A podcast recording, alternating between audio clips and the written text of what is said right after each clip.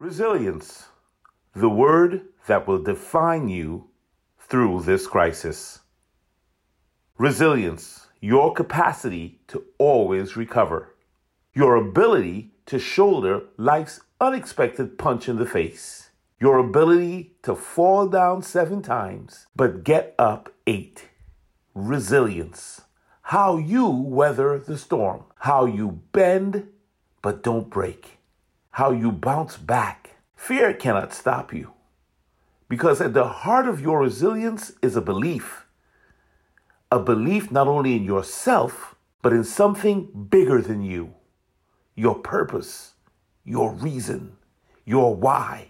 Because you are resilient, adversity cannot define you. Resilience keeps you moving forward, even in the middle of crisis. Resilience keeps you staying the course, even in the face of uncertainty. You may not have been born resilient, but you've sure learned how to depend on it, if only by faith. So when it gets really hard out there on the front lines, remember you have fought and won many unexpected battles, armed only with your unshakable faith and, yes, your resilience.